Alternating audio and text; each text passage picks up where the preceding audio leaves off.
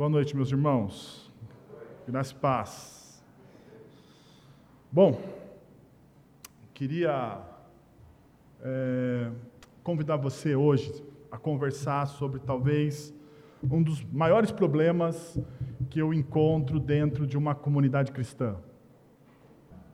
Ah, talvez seja uma, uma das barreiras que a gente precisa é, é, é vencer. Né? Por que, que eu estou falando isso? Porque essencialmente, essencialmente, a comunidade cristã ela é relacionamento.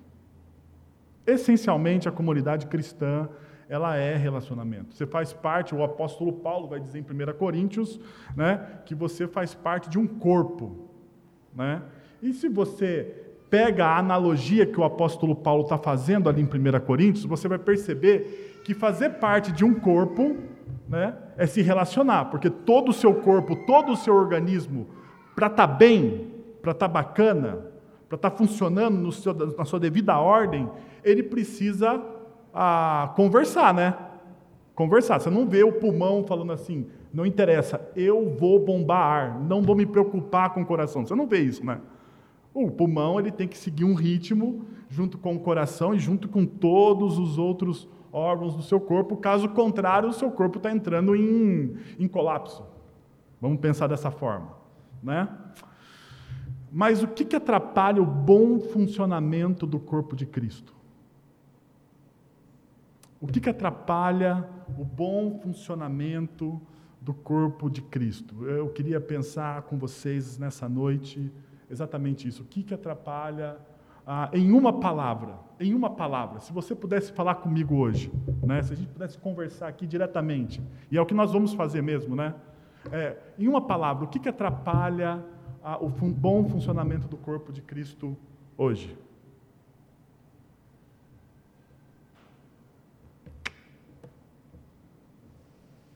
O Jorge está pensando ali.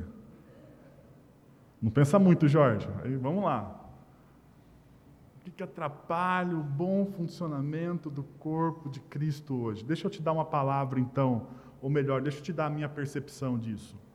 É a decepção. Decepção. Ah, a decepção ela tem um, um, poder sobre nós, esse sentimento de, de decepção. Né? Ah, a decepção é uma das maiores e mais, mais complexas dores da alma humana decepção ela é uma das maiores dores e mais complexas da alma humana.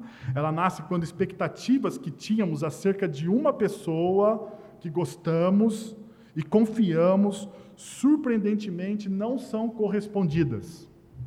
Então você ah, se impressiona com alguém, ama alguém, mas quando essa pessoa não corresponde você como você deveria, como você acha, né, ah, que essa pessoa deveria corresponder, você simplesmente, né, aborta, fica decepcionado. Isso é natural de nós, né? A decepção nos abate e nos deprime, roubando do nosso coração o prazer de investir em relacionamentos e confiar em pessoas. A decepção faz isso. Né? A decepção ela faz com que o nosso coração fique abatido e tira todo o nosso prazer de investir em relacionamentos com pessoas, porque a gente olha e fala assim: eu não quero sofrer novamente, eu não quero passar por isso novamente. A decepção nos leva a um vale de sombras, né? A decepção nos leva a um vale de sombras onde, onde interpretações equivocadas podem emergir e decisões erradas podem ser tomadas. Então, a decepção é uma das maiores dores do coração do, do ser humano. A decepção nos abate, nos deprime, e rouba a nossa capacidade de investir em pessoas. E a decepção, a decepção faz com que a gente tenha uma visão distorcida dos fatos. Deixa eu falar com você agora. Você já se decepcionou com alguém?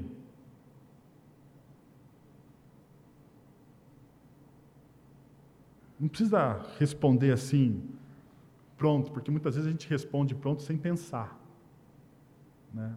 Você, já já, você já se decepcionou com alguém? E quão forte foi essa dor? Quão duro foi isso para você? Uma traição, não é? Acho que talvez não tenha dor pior do que uma traição. Eu não falo só dentre o casamento, né? Uma traição entre amigos, né? Uma traição entre amigos é dolorido. Uma puxada de tapete. Você confiava naquela pessoa, era seu amigo do trabalho, né? Você confidenciava coisa pra, coisas para ele, mas de repente ele foi lá e ó, puxou seu tapete.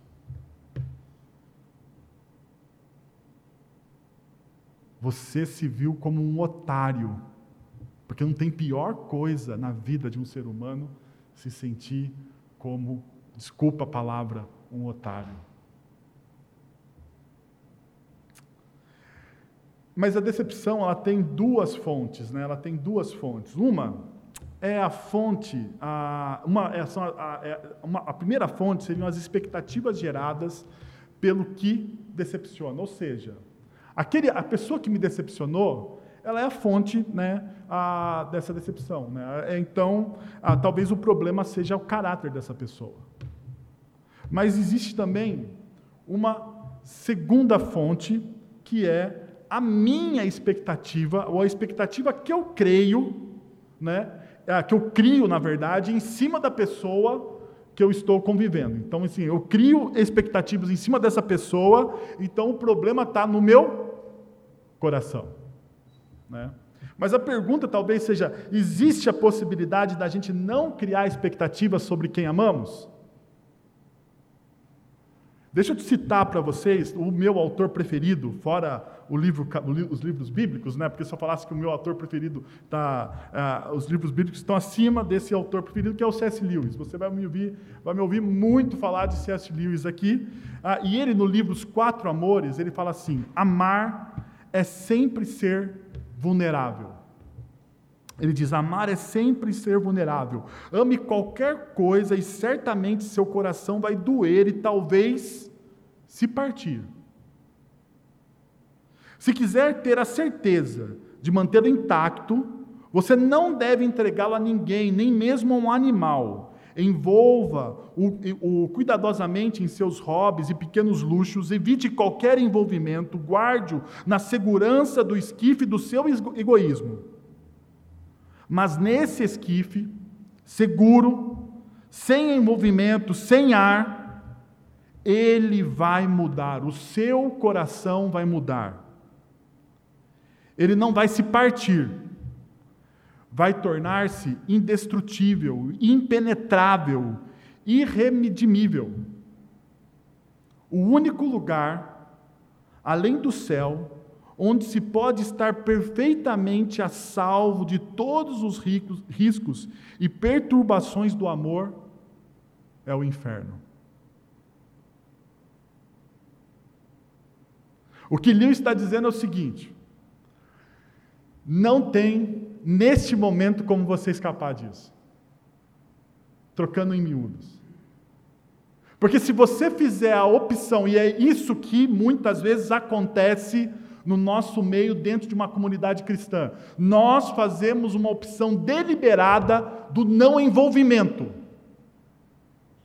Não é verdade? Do não envolvimento. Não, eu vou à igreja, eu vou sentar no meu banco, eu vou entregar a minha oferta, o meu dízimo, eu vou cantar as minhas. Pode perceber, né? Eu vou, eu vou à minha igreja, eu vou sentar no meu banco, eu vou cantar os meus louvores, eu vou entregar as minhas ofertas e o resto. Eu vou falar uma coisa que quase escapou, né? Que se exploda. Mas não é assim? A pessoa que pensa, a pessoa que tem esse framework na sua cabeça, a pessoa que tem esse background, que pensa dessa forma, ela está fazendo exatamente o que o Lewis está dizendo aqui, que é trancar o seu coração em um esquife. É trancar o seu coração em um esquife, no seu egoísmo, nos seus pequenos luxos, nos seus hobbies. Só que existe um grande problema quando você faz isso. Quando você entrega o seu coração a esse egoísmo, o seu coração vai mudar. E você não vai conseguir mais sentir, ser sensível às pessoas. Você se torna insensível às pessoas. Mas a pergunta então passa a ser: existe a possibilidade de você ser um cristão sem relacionamento? Existe a possibilidade de você ser um cristão sem amar o próximo, existe a possibilidade de você ser um cristão sem envolvimento. Existe a possibilidade, de, mediante as decepções que nós vamos enfrentar, porque se você se relacionar com pessoas, me desculpe, você vai se decepcionar. Mas para o cristão não existe essa possibilidade. Não existe. Para, os, para, o cristão não existe a possibilidade de você ficar conjugando a, a sua vida na primeira pessoa. Não existe essa possibilidade. Nós cristãos, aqueles que são chamados do povo de Jesus, nós sempre conjugamos na terceira pessoa, é nós. É nós. Nós somos um povo. Nós somos um corpo. Nós somos uma igreja é nossa adoração, é nossa a missão, é nossa a comunidade. Bom, deixa eu olhar para vocês, eu queria olhar com vocês nessa noite, então, a, o texto de Lucas capítulo 24. Para mim, um dos textos mais emblemáticos das Escrituras e mais ah, que mais aquece o meu coração quando eu leio é Lucas capítulo 24, a partir do verso 13 até o verso 35, que é talvez um texto muito conhecido de vocês, que são os discípulos no caminho de Emaús. Os discípulos do caminho de Emaús. Lucas, abre aí na sua Bíblia. Ah, Lucas, verso capítulo 24.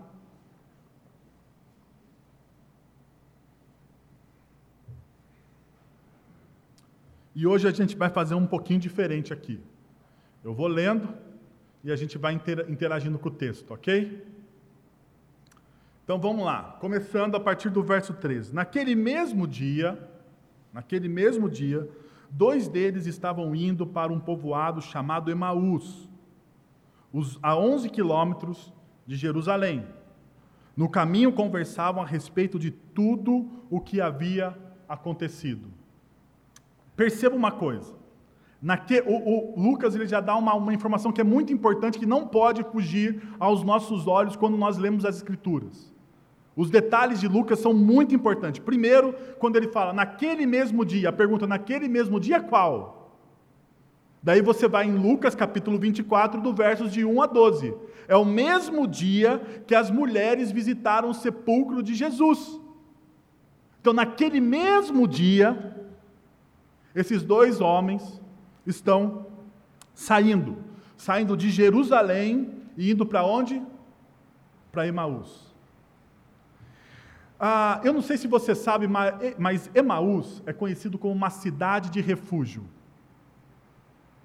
É uma cidade onde as pessoas que eram perseguidas em Jerusalém, em qualquer outra região da Judéia, se elas fossem para Emaús, elas não poderiam ser o quê?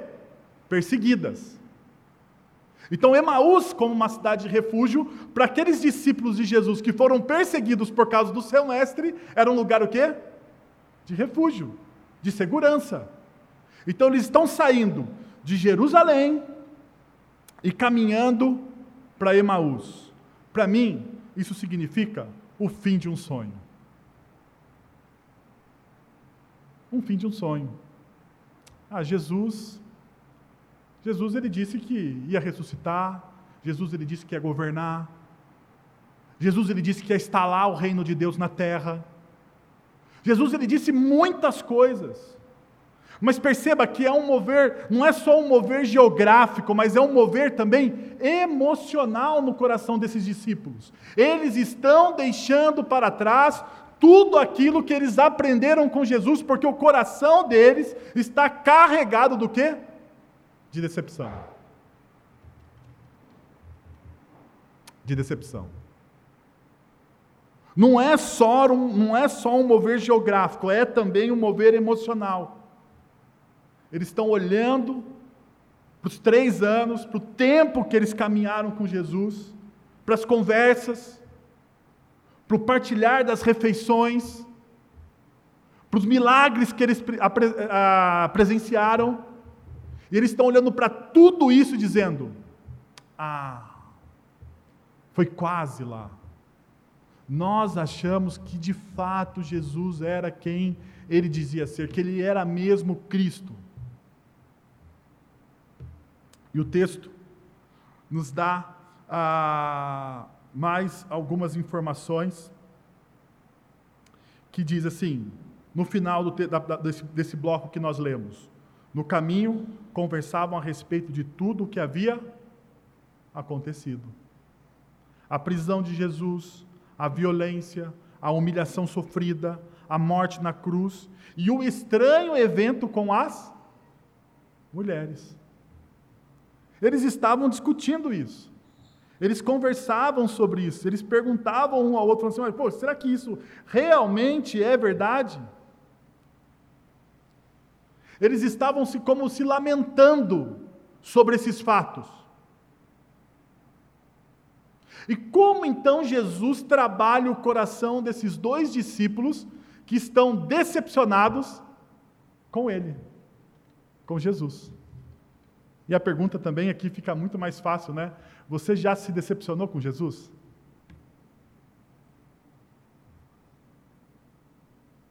Eu não quero que você venha com respostas prontas. Porque eu deixo te avisar uma coisa: respostas prontas não funcionam na fé cristã. Não funcionam. Não me venha com respostas ortodoxas, porque também respostas ortodoxas muitas vezes não funcionam na fé cristã. Seja sincero, seja como salmista do Salmo 13: Até quando, Senhor, esquecer-te-á de mim para sempre? Ou como salmista, quando ele fala assim: Ah, porque os símpios prosperam.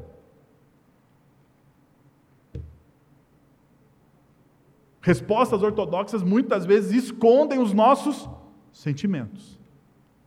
Pergunta, de novo, então, pensando nisso, você já se decepcionou com Cristo?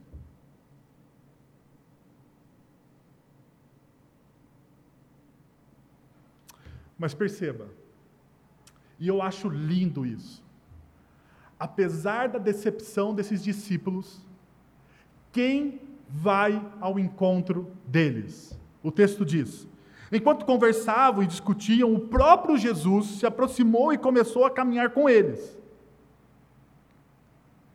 Mas os olhos deles foram impedidos de reconhecê-lo.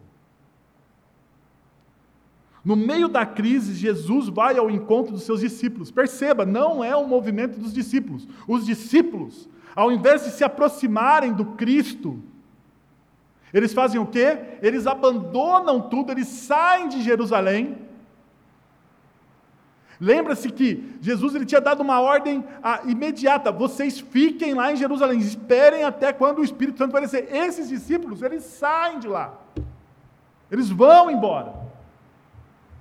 Quem vai atrás desses discípulos? Quem se apresenta? Quem se move na direção deles? Você não vê esses discípulos orando, pedindo uma luz para Deus ou para o próprio Cristo. Não tá, não tem isso. O próprio Cristo se aproxima deles. Então, deixa eu te dizer uma coisa, meu querido irmão. Diante da sua crise, dentro das suas decepções, a Bíblia me ensina que Jesus, ele vai ao nosso encontro ele se aproxima da gente. E perceba que a, o texto diz, e é uma, é, uma, é uma ênfase desse texto, é que Jesus, ele se aproxima desses discípulos e ele começa a caminhar com eles. Então, se você imaginar a cena, tá os dois discípulos andando e de repente parece que Jesus ele encosta. Eles não, você não tem a informação da onde ele veio para onde ele vai. Parece que ele encosta assim. E começa a caminhar com eles. É interessante que quando nós olhamos para duas promessas do Antigo Testamento, Levíticos capítulo 26, versículo 12 diz: "Eu andarei no meio de vocês e serei o seu Deus." Eu andarei no meio de vocês e serei o seu Deus. Essa promessa se repete de maneira diferente em Josué capítulo 1, versículo 9, que diz: O Senhor, o seu Deus, estará com você por onde você andar.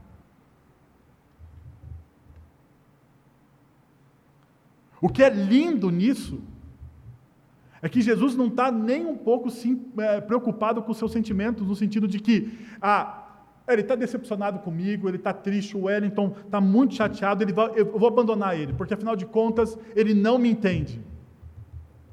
Deus não faz isso. Jesus não faz isso. Ele caminha por onde eu andar, ele está comigo o tempo todo. Ele está comigo em todos os processos da minha vida. O lindo desse texto é que Jesus, o Deus encarnado, ele cumpre essas duas promessas, a promessa de Levíticos e a promessa de Josué, sendo o Deus que está presente com a gente, caminhando o tempo todo.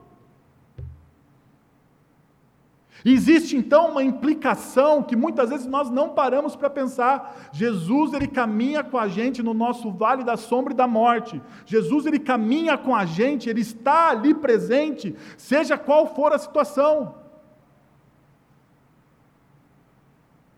A gente, nós muitas vezes fazemos uma, uma dicotomia daquilo que é sacro, não é? Daquilo que é santo então todos nós aqui, nós temos entendendo, nós estamos aqui hoje reunidos, né? Ah, nessa comunidade, então Jesus está presente aqui. Eu tenho, eu creio nisso. Eu sei que Ele está presente aqui porque Ele fez essa promessa. Mas quando você sai por essa porta, Jesus ele continua presente na sua caminhada. Sabe, quando você toma decisões equivocadas, Jesus está presente na sua caminhada. Quando você faz algo que desagrada o coração de Deus, Jesus está presente na sua caminhada. Ele não se furta, ele não se fica longe de você.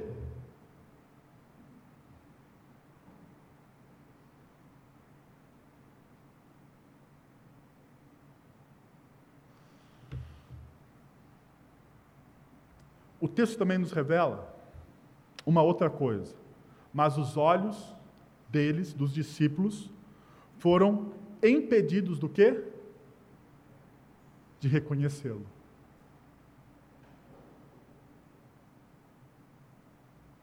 Enquanto eu meditava nesse texto, a pergunta que surgiu no meu coração foi: o que nos impede de, de reconhecer Jesus em nossa caminhada? O que me impede de reconhecer Jesus na minha caminhada? Talvez a minha teologia, a forma com que eu vejo Deus, a forma com que eu percebo Deus. Os meus conceitos a respeito de Deus podem me impedir de ver Jesus na minha caminhada, podem ser uma barreira. Talvez as minhas batalhas, as minhas batalhas podem me impedir. Eu olho para as minhas lutas pessoais, eu olho para os meus desafios, e eu começo a flertar com a possibilidade de ah, Deus me abandonou. E isso não é uma verdade. Isso não é uma verdade. Porque a Bíblia nos ensina que muitas vezes Deus nos leva para o deserto, para experimentarmos da Sua presença. Então, talvez a batalha que você esteja passando hoje, seja uma forma de Deus intervir, entrar na sua vida para você perceber ah, o que Ele, o quanto Ele te ama.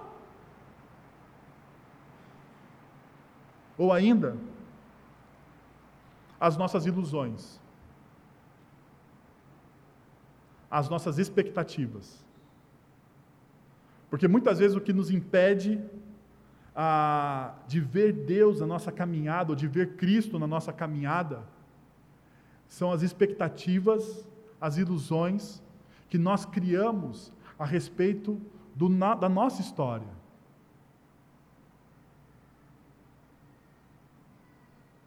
Nós achamos que a nossa história vai ser perfeita, não é? Que não teremos problemas, que não acontecerão percalços.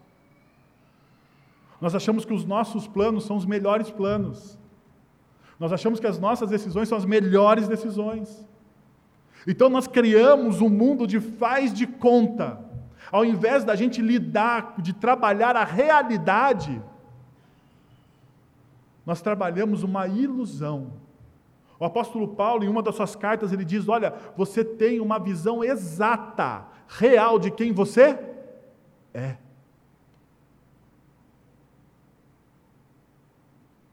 Porque muitas vezes nós não temos essa visão exata e real de quem nós somos.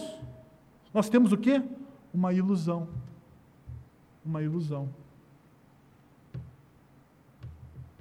E o texto continua nos dizendo: e daí Jesus ele entra em diálogo com esses discípulos a partir do verso 17. E lhes perguntou: Sobre o que vocês estão discutindo enquanto caminham? Eles pararam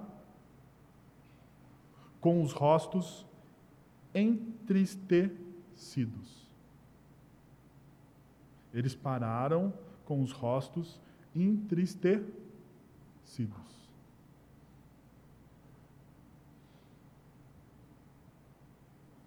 Um deles, chamado Cleopas, perguntou-lhe: Você é o único visitante em Jerusalém que não sabe das coisas que ali aconteceram nesses dias?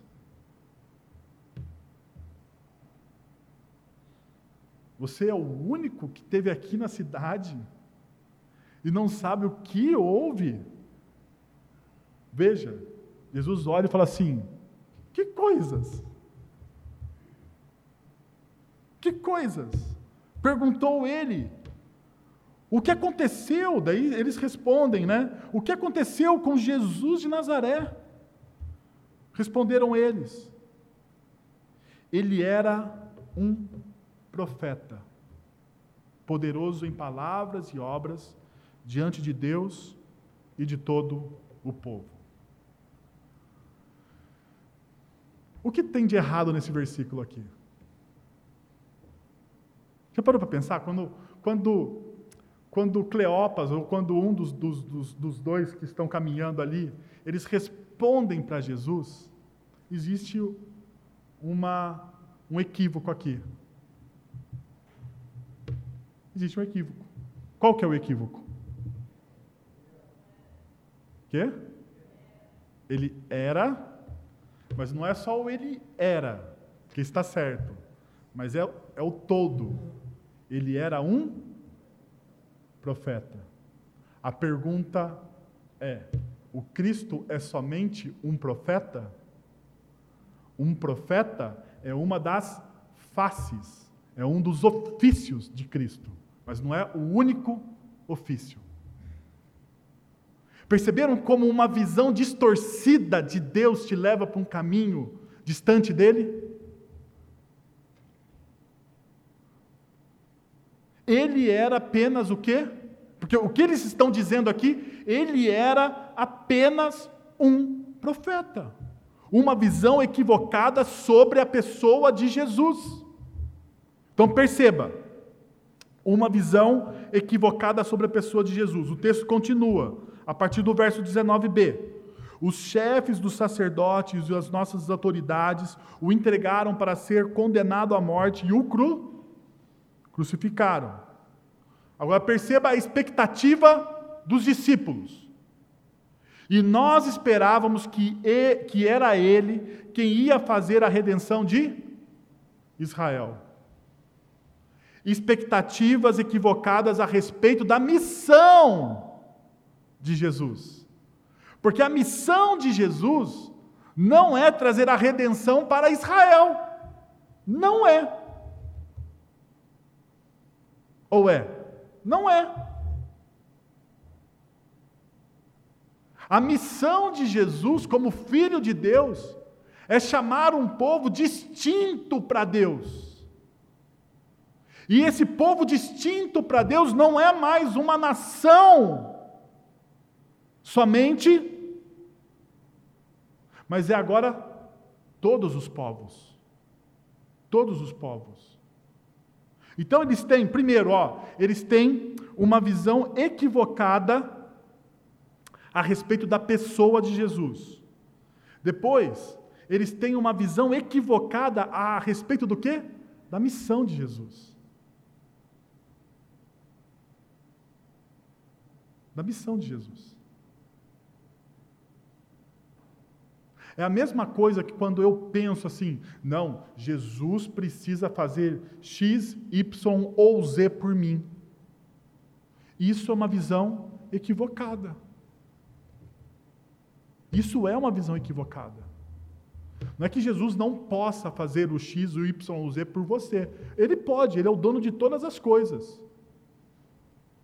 Mas essa não é a missão primária de Jesus.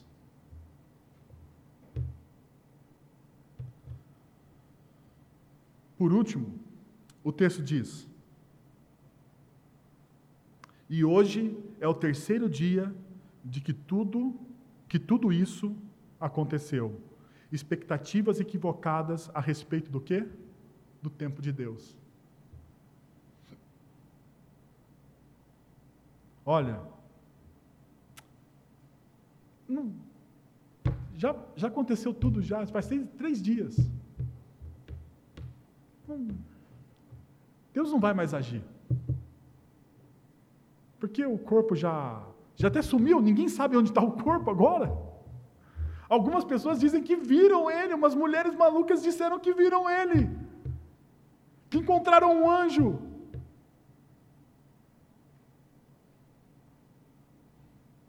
Mas isso já aconteceu há três dias e não vemos nenhuma novidade.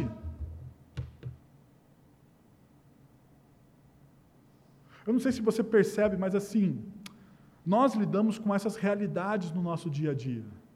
Nós temos muitas vezes uma visão, uma visão equivocada de quem Jesus é. Nós temos uma visão equivocada de quem, do que Jesus precisa fazer por nós. E nós temos uma visão equivocada do tempo de Deus. Muitas das decepções que nós temos com Deus têm a ver com o tempo de Deus. Não tem?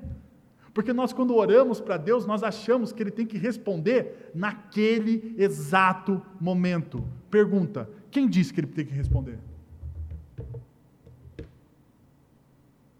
Eu sei que você pode ficar bravo comigo, mas não fique. Não fique, por favor, não fique. Porque não é bom, eu, eu, eu, eu assim, eu gostaria de falar outra coisa para você, lógico. Mas é que o tempo de Deus não cabe no meu tempo. Os planos de Deus não cabem nos meus planos. A visão que Deus tem da história, ela é mais ampla do que a visão que você tem da história, do que eu tenho da história. E como é que então você quer? Ah, você quer? Eh, você percebeu que muitas vezes nós queremos ensinar a Deus a, a, a, a orquestrar a história?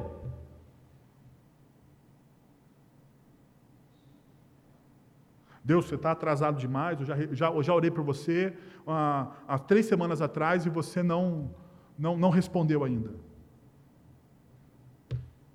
Não respondeu.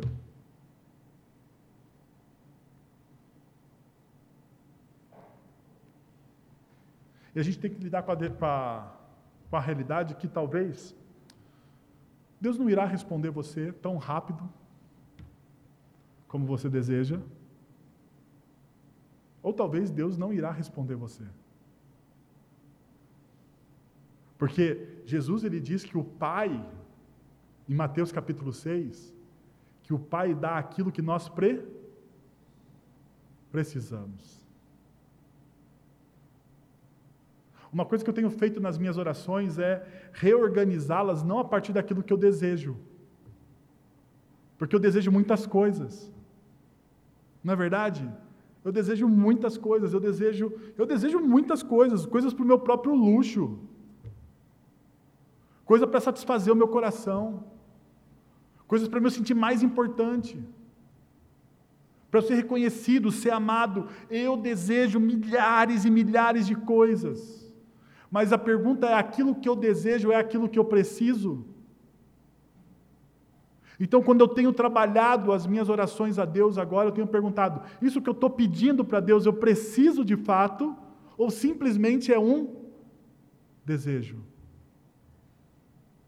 Porque se você olhar para a carta de Tiago, ele vai dizer exatamente isso: vocês não alcançam, vocês não conseguem aquilo que vocês estão pedindo para o Pai de vocês, porque vocês estão pedindo o quê?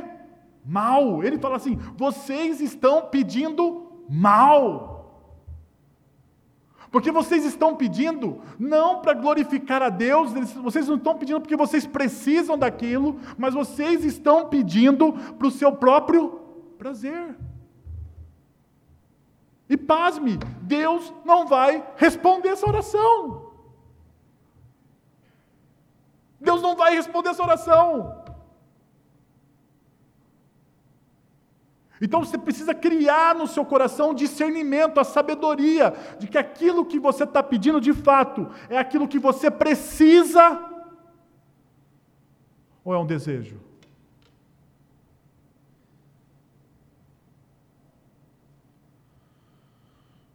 E o texto continua dizendo o seguinte: algumas das mulheres entre nós ah, nos deram um susto hoje foram de manhã bem cedo ao sepulcro e não acharam o corpo dele. Voltaram e nos contaram ter tido uma visão do quê?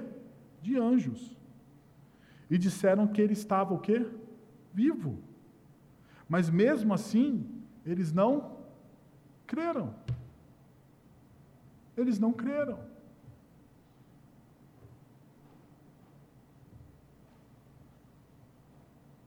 Alguns dos nossos companheiros foram ao sepulcro e, o encontrar, e, e encontraram tudo exatamente como as mulheres tinham dito, mas também não o viram. Perceba, se de um lado existe essa decepção, por outro lado, muitas vezes a decepção vai, vai desembocar em um ceticismo. Porque se você lembrar o contexto, de como Jesus foi colocado na sua sepultura, você vai lembrar que tinha uma guarda romana guardando o sepulcro, e junto com essa guarda romana tinha um selo, que não poderia ser o quê? Violado. Se caso alguém da guarda romana ah, não tivesse ali presente, né? e aquele corpo fosse roubado simplesmente, aqueles soldados eles seriam o quê? Condenados à morte. Apesar de tantas evidências, esses discípulos, eles estão caminhando para da decepção para o ceticismo. Eles estão se tornando céticos. Porque uma das, uma das vertentes da decepção, quando não trabalhado, quando não curado, é você não crer em mais nada. Apesar das provas. Eles tinham provas, mas eles não criam. Eu não sei se você percebeu isso no texto. Eles têm provas, eles têm testemunhos. Eles conhecem aquelas pessoas. Eles caminharam, esses discípulos caminharam com aquelas mulheres, esses discípulos caminharam com os apóstolos.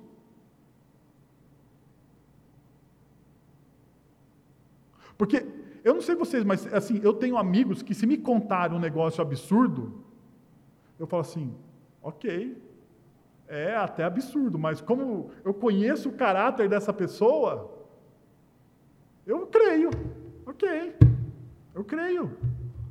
Mas perceba que o ceticismo, que a decepção e o ceticismo, a decepção leva a pessoa ao quê? Ao ceticismo. E acaba duvidando do caráter de quem? Dos outros. Eles colocaram em xeque o caráter tanto das mulheres quanto dos outros discípulos.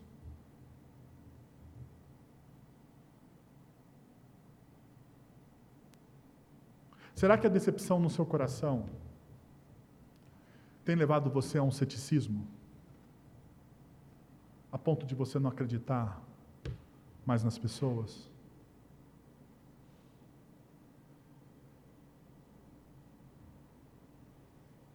Será que as decepções que você já teve, não por causa do caráter de Deus, porque o caráter de Deus é íntegro,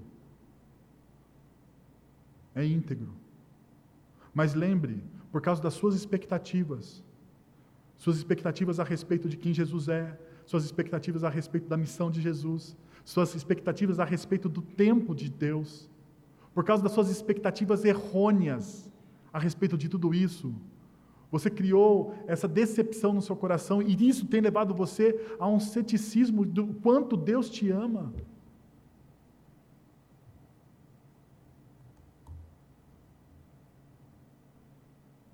Agora perceba. Ah, Jesus começa a conversar com eles a partir do verso 25. E o texto diz assim: E lhes disse: Como vocês custam a entender, e como demoram a crer em tudo que os profetas falaram. Não devia, agora perceba aqui, os, os, os discípulos do caminho de Emaús chamam Jesus de o profeta. Agora Jesus está explicando quem ele é. Ele diz assim: não devia o Cristo sofrer essas coisas para entrar na glória, na sua glória? Então perceba, vocês custam a entender, carecem de entendimento apropriado e de discernimento claro. Vocês demoram a crer, a raiz da sua ignorância e a lerdeza do seu coração. O que Jesus está dizendo para eles. Vocês custam a entender. Vocês carecem de discernimento. Vocês carecem de entendimento. Vocês demoram a crer.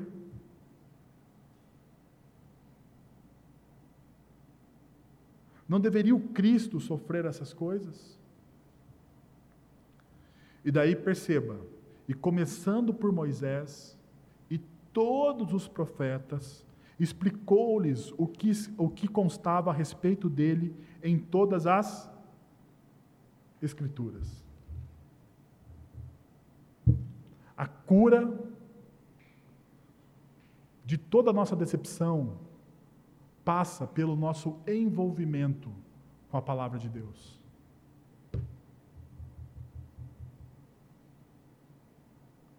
A nossa cura passa pelo nosso envolvimento com a palavra de Deus. Eu não estou descartando aqui terapia, eu não estou descartando, não estou descartando absolutamente nada. Mas eu não creio numa cura completa, eu não creio numa cura plena, se a pessoa não estiver envolvida ou ah, mergulhada no Evangelho que dá o ressignificado à vida, porque é isso que o Evangelho faz. O Evangelho lhe ressignifica as histórias. Sabe por que ele ressignifica as histórias? Porque o Evangelho é como uma lente.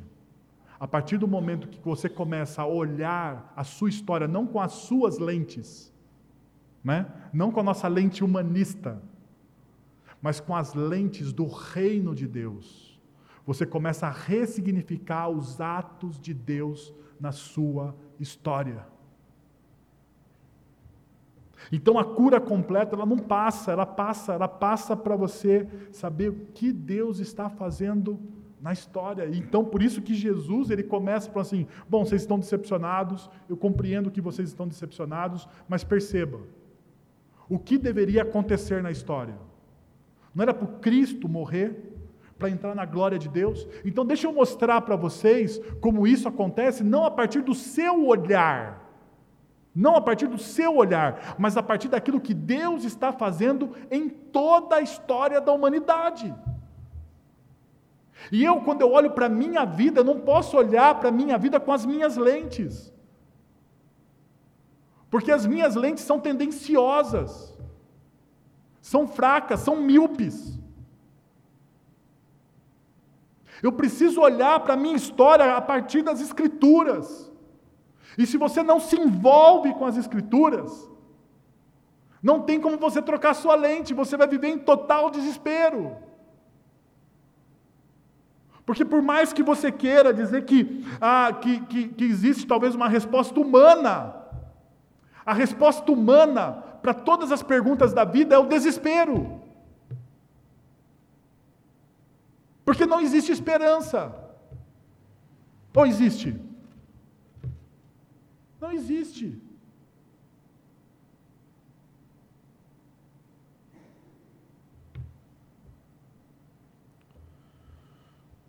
Ao se aproximarem do povoado, a partir do verso, do, do, verso, do verso 28, a gente começa a perceber as mudanças. Ao se aproximarem do povoado para o qual estavam indo, Jesus fez como se ia mais adiante. Mas eles insistiram muito com ele. Fique conosco, pois a noite já vem, o dia já está quase findando. Então ele entrou para ficar com eles.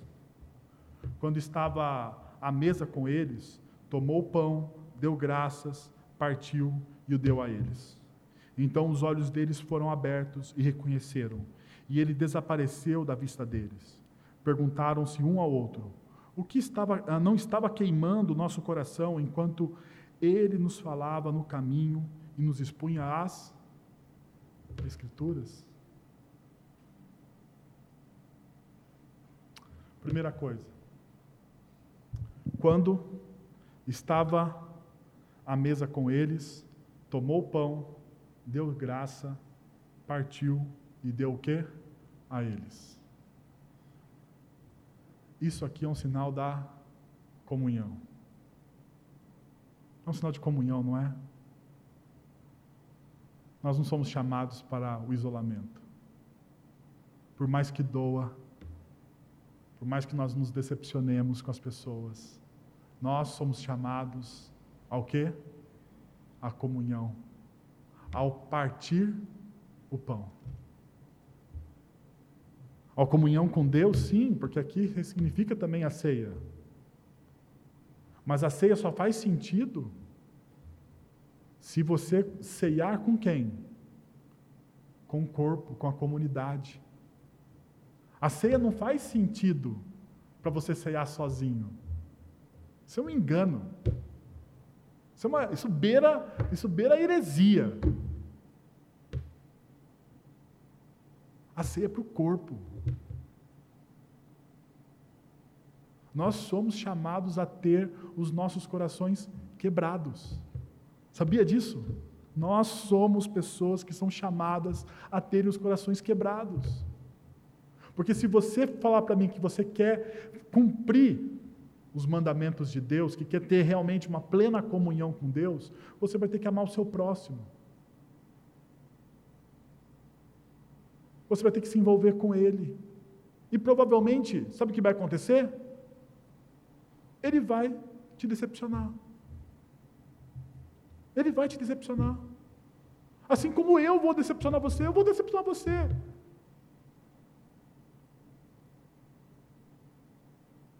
Mas se nós não olharmos com graça para as pessoas, com amor, com misericórdia,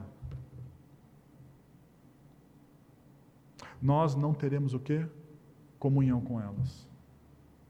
E perceba que a partir do momento que esses jovens, esses jovens discípulos de Jesus, eles têm essa comunhão, esse partir do pão, o que acontece com eles? Os olhos foram abertos e o reconheceram, e ele desapareceu da vista deles.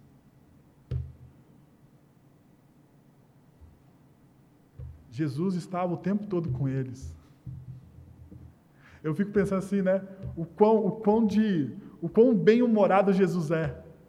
Não é? Porque eu olho isso assim como, uma, um, um como um, um, ar gracioso do, do bem-humor, do bom humor de Deus para com nossas vidas. O tempo todo, a gente olha e fala assim: o tempo todo o Senhor esteve lá comigo. O Senhor ouviu a, a, minha reclamação, o meu lamento, e o Senhor não foi embora, o Senhor ficou comigo o tempo todo. É, Jesus ficou com eles o tempo todo. Então, deixa eu te dizer uma coisa: Deus aguenta o seu lamento. Deus não se ofende com as suas queixas. Na verdade, Deus quer ouvir as suas queixas. Sabe para quê? Para fazer exatamente o que ele fez aqui.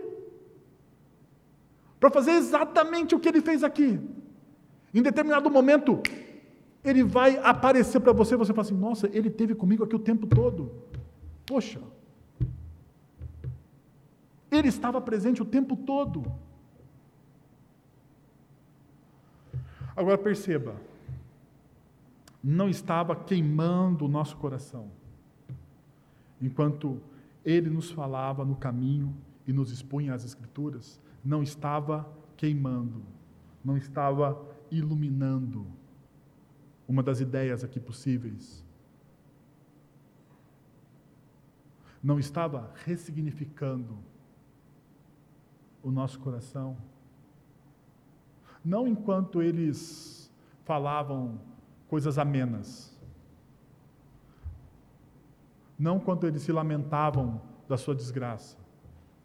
Não estava queimando, não estava trazendo um novo significado para a nossa vida, enquanto ele nos falava no caminho e nos expunha o quê?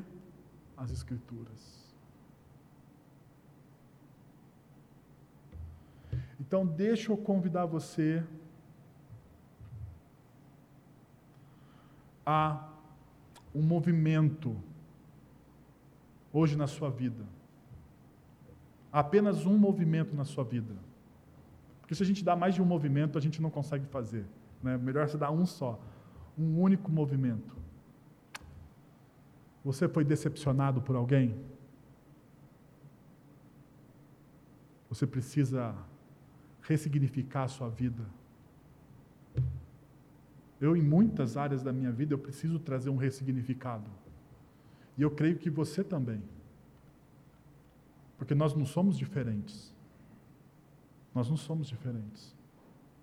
Se você precisa ressignificar a sua vida,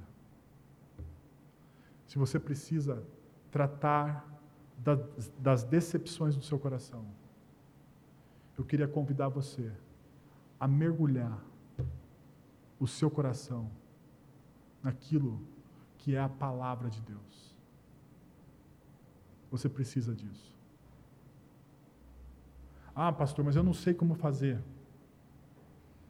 É fácil. Você tem uma Bíblia na sua casa? Você abre ela.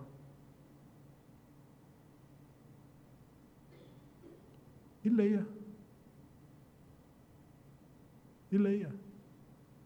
Porque o que nos falta, o que nos falta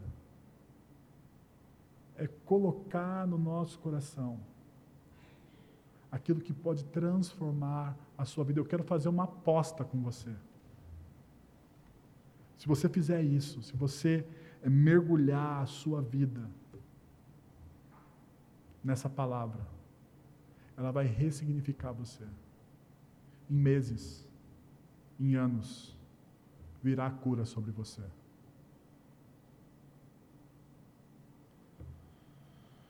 Perceba que no final, os discípulos eles voltam curados, porque diz o texto: levantaram-se e voltaram para onde? Voltaram imediatamente. Eles nem esperaram, estava de noite.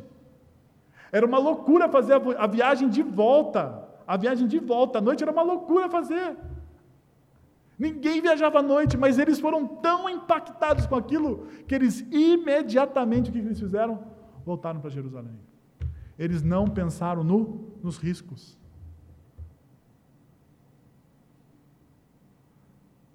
Sabe por quê? Porque quando nós somos. É, quando a palavra de Deus entra na nossa vida, nós não pensamos nos riscos. Nós simplesmente fazemos. Não é bonito isso? Eu acho fantástico isso. Sabe por quê? Porque a gente não vive a palavra de Deus porque a gente pensa nos riscos. Ah, será que vai dar certo? Ah, será que não sei o quê? Ah, mas o que as pessoas vão pensar de mim? Se você pensa assim, me desculpe, você ainda não foi impactado pela palavra de Deus. Porque esses homens impactados pela palavra de Deus, sabe o que eles fizeram? Eles fizeram algo que era loucura, que ninguém faria na, em sã consciência.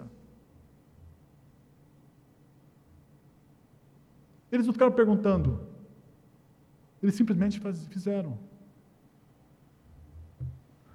Ali encontraram os onze, os onze e os que estavam com eles reunidos. Então os dois contaram o que tinha acontecido no caminho e como Jesus fora reconhecido e por eles quando partia o pão. Quero convidar você a fechar os seus olhos, a abaixar sua cabeça, a pensar em tudo que nós colocamos hoje diante de você e se de fato isso fez sentido para você. Eu quero convidar você a dar um passo na sua vida. A um passo na sua vida. E você permitir que o Espírito Santo de Deus transforme o seu coração. Pai, nós estamos na tua presença, Senhor. Nós estamos na tua presença e nós cremos que o Senhor é bom, Deus, que o Senhor é misericordioso, que o seu amor, ó Pai, nos sustenta.